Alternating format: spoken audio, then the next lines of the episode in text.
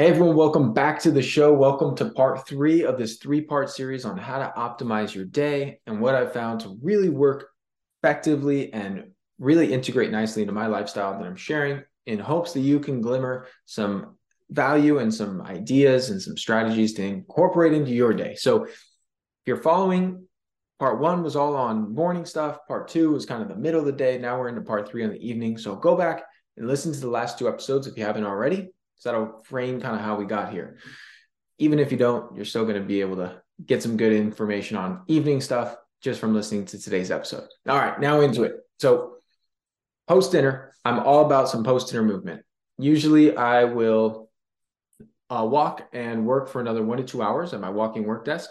I'll often have consult calls or work on protocols from previous patient consults that I had that day. And I always like to wrap up the workday with some reflection, where I'll outline what I executed well that day, where I fell short, and what do I want to work on tomorrow.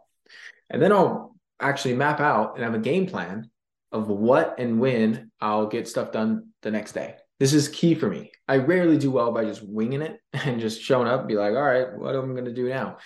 I like to really map this out the day before I wrap up the workday, so that when I get after it the next day, I got a game plan. I know what I'm doing. I know when I'm going to do it. And that really helps, that structure really helps me to have the most productive day. Other days, I'll kind of have a similar thing, but I'll head out for a sunset beach walk or a surf, depending on the time of year, you know, after dinner. And I'll do some of this reflection and some of this thinking time and some of this movement just out by the coast instead of at my walking work desk. And then sometime around 6:30, 7:30, I'll start to power down the computer. I'll start unwinding for the evenings. And this involves, for me, I like to brush my teeth. This is a great trigger, by the way, if you have any issues with late night snacking, if that's something you struggle with, brushing your teeth is a great way to kind of mitigate that, because then it just triggers to your brain and kind of sets the stage for like, all right, I'm done eating. My mouth is clean. Nothing else is going in before bed. Oftentimes take a cool shower, although not always, but I like to, you know, if I sweat or anything in the latter part of the afternoon, I'll take another shower just to kind of feel really clean going to bed. And then I'll pop on my blue light blocking glasses, head down to the living room and watch some TV with my girlfriend, Ashley. You know, I really enjoy watching a good show or movie in the evenings. And I'll tell you what, kicking back on the recliner after a long day when you're just both mentally and physically exhausted in all the right ways feels so damn good. You know, there's nothing better than just kicking back and being in this totally comfortable, relaxed position when you've earned it. You know, conversely, I found that if I didn't adequately wear myself out or put in the work or actually like do something physically exertive and also like active that day, it's so much less satisfying and less enjoyable to kick back on the couch, kind of just feel like, whatever. But when you really got after it, man, that is the best feeling. So I'll do some of that. And then I also like to do one of the best evening practices I found to really calm down the nervous system, relax the body, de-stress, decompress, is to couple stretching with deep breathing. So the way I do this is I'll do floor stretches. You know, this is not like a yoga class, no warrior threes, nothing like that, where I'll just lay out and open up the back and the hip flexors and the hamstrings and do these different stretches. And while I do the stretch, I'll do it in cadence with my breath. So I'll do a deep inhale of 3 or 4 seconds in through the nose, deep into the belly, and then I'll do a long 7 or 8 second exhale.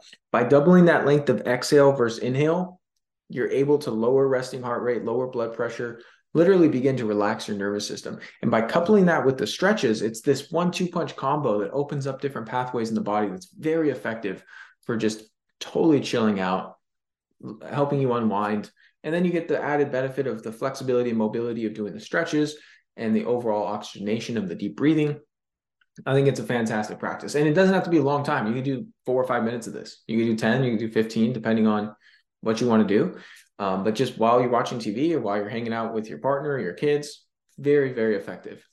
And then I like to take, as far as supplementation, I like to take some magnesium glycinate before bed. That's one of my staples as far as supplementation. And then I'll rotate through a number of other sleep nutrients, depending on what I'm currently testing or tinkering with. So that could be some 5-HTP, could be some GABA, could be some Lion's Mane, could be like a low dose melatonin. And then I also like Kava Kava in the evenings, any number of different things. I do like to mix it up, and I'll typically have you know, try something for a few weeks and see what really moves the needle as far as the data I'm getting from my Oura ring, which is a sleep tracker, and seeing how it impacts my REM sleep, my deep sleep, my total sleep, my HRV and recovery metrics. And so by having that quantitative data, I'm able to say, hey, this is having this effect, this is having this effect. And so I'm constantly kind of experimenting with different things and seeing what works. And certain things work for me in certain times and then, you know, may not work at other times. So it's really kind of a fascinating and constant learning curve as far as, and I just enjoy tinkering with this stuff, quite frankly, even though a lot of these things have tremendous benefit. It's something that is almost like a hobby for me, where I like to kind of see what this is doing and be kind of an alchemist and figuring out what nutrients my brain and body are going to benefit the most of when it comes to sleep and recovery. And then typically around 9 or so, I'll head up to my bedroom for some intimate time with Ashley, or I'll read a book, whatever it is that night. And then I'll drift off into a fantastic night of sleep. I'm just such a lover of sleep. I feel a lot of people and a lot of entrepreneurs are always trying to figure out how to sleep less and get the least amount of sleep. I'm like, I want to sleep a good 7.5, 8, 8.5 hours because I just freaking love it. It feels so good, especially when it's colder out, like the winter months, getting all snuggled up in your comforter, and it's just the best. And so that's a wrap, folks. That sums up kind of the evening and what I do to unwind and how I usually spend the latter part of the day. I hope you got some value from this episode, learned a few things you can begin to incorporate into your life moving forward. And please reach out to me on Instagram. My handle's at Ryan C. Kennedy with any questions or any feedback. You could also email me, ryankennedyhealth@gmail.com, and I will see you on the next episode. Thank you so much for tuning into today's episode. If you found it helpful, please share it along to anyone else you believe it can serve. You can submit your own question to be answered on the show by going to ryankennedyhealth.com/podcast. Be sure to subscribe and leave a review for the show. Your feedback helps to support me on my mission to positively impact as many people as possible with this information.